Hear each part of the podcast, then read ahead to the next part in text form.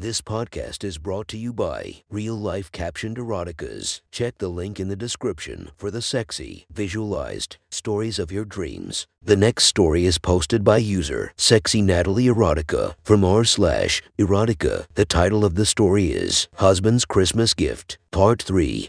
Sit back, relax, and enjoy the story. 5 p.m. Usually, at this time I would clock out and be on my way. But for the past few weeks, my wife has had to travel internationally on a last second business trip, with this and work piling up due to class finals appearing just around the corner. I've had no opportunity to get my frustrations off. That was until I met her, Ms. Lindsay Collins, a freshman that transferred to this school just a few months ago. There were times prior where we had a casual conversation, some tutoring, and general advice. But nothing further ever happened besides the day before my wife had to leave. She started getting real flirty for whatever reason. She began sitting on top of my desk, staring at my papers, and even took quick glances at my chair. I first assumed she was just eccentric and quirky, but then I noticed her touching me more often. She would intentionally bump into me when I came into the classroom and then sway her hips as she walked to her seat. I could tell she wanted me, and I needed her if I was to keep my sanity. 2 p.m. the next day at the beginning of class. Oh, Miss Collins, could I have a word with you after school for our tutoring session this evening? In front of the whole class filled with 46 students collectively taking notice, she stood up and replied, Sir, I don't remember ever asking for tutoring. Maybe you'd like to tell me and everyone else here what your reason for bringing this up is. My cheeks flushed.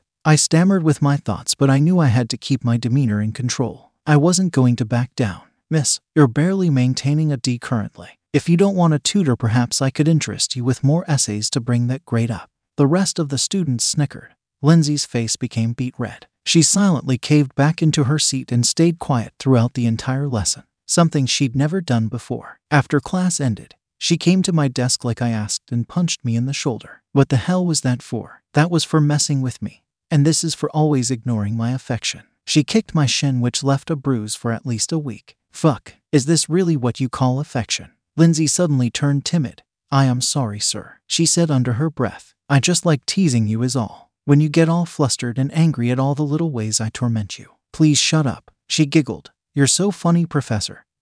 It's why I don't tease anyone else except you. Is that supposed to be a compliment? I don't know, sir. Maybe this will answer your question. She stepped closer towards my face. Both of us blushed like hell. Her arms wrapped around my shoulders as she bent down for a kiss. My mind went blank. Her warm face, her soft pouty lips with red lip gloss, her rosy cheeks and her cute tiny nose, her voluptuous figure um, I mean her nice hair, her very nice silky hair. All of her was captured in one moment. The instant I felt her touch me affectionately was the moment I fell in love with my student.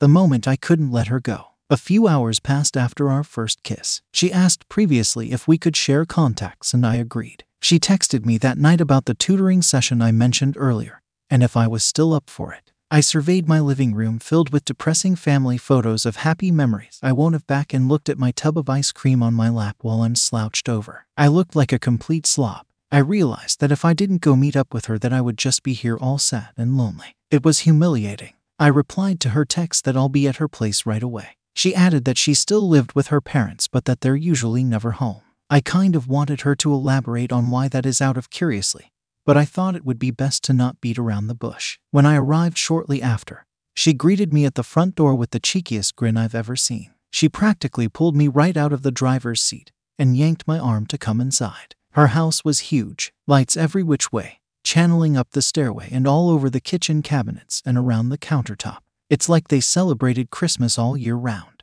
Lindsay excitedly whisked me away up the stairs toward her bedroom. We then sorted through some of her assignments and what questions she got wrong or left blank. Goddamn, it's like half of these papers were never even touched. A little while passes and she proclaims that she's become, and I quote, too tired to do this stuff anymore. Bitch, I've been reading aloud and answering all your questions for you. How can you be tired from doing nothing? I sighed in discontent. I was too tired to argue, and so I just picked up my jacket and headed out the door. She grabbed my arm. 9 p.m. Wait, Professor. Please don't go, it's too early. But I thought you were too tired. I am, but I want you to stay for a bit longer. I reminded myself of how lonely the house looked with just her there in such a large space. I felt pity for her, and I didn't want to leave her either. We went back to her room accordingly. She crawled into her bed and snuggled up inside a blanket. Her whole set was like an animal plushy paradise. I counted at least 20 of them.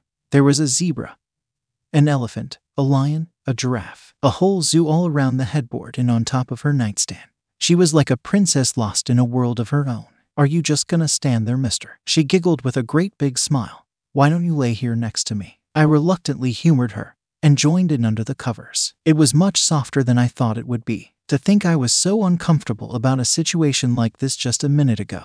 But being around her took all my worries away. Despite how questionable it looked, all the glares and presumptions society would give me, it still felt so right to be there having held her in my embrace. We cuddled together and spooned until something had to alert the both of us. Sir, are you pitching a tent down there? I was too ashamed to reply, but my body wasn't. My hips seemingly had a mind of their own. I eagerly thrust into her tight, slender thighs between her cute pajama bottoms. I couldn't help but moan while my pelvis slammed harder into her cushiony ass. I bit my lip and began pulling her closer to my chest and became more forceful with her. My mind needed release and only she could satisfy me. She began moaning too, whimpering as she covered her mouth with one of her plushies. I kept smelling her hair and neck. The aroma in the room started to smell like sex. The intensity was infectious. I could feel her getting wet down there, as did my throbbing cock leaking precum onto the mattress. None of it mattered. I just wanted to rip her clothes off right then and there. I wanted to grab her by the neck and claim her as mine.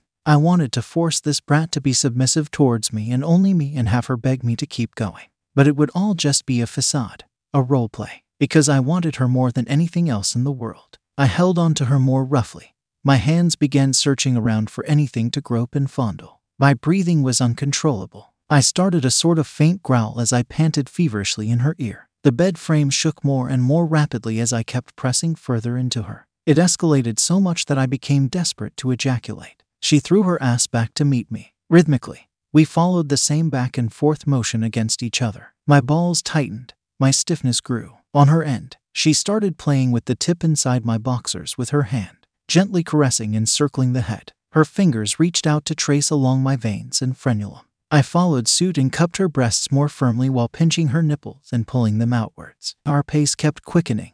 Our hearts beat like drums. Sweat and sexual desire emitted from our bodies, radiating pheromonic heat. I bit her neck like a savage animal from the sheer amount of ecstasy I was feeling. Hearing her yelp was what pushed me over the edge. I kept suckling and licking her neck and the back of her ear repeatedly. My mind couldn't think about anything but sex. I couldn't hold it in anymore. I'm going to come. Stay still like a good girl for me and let me finish between your thighs.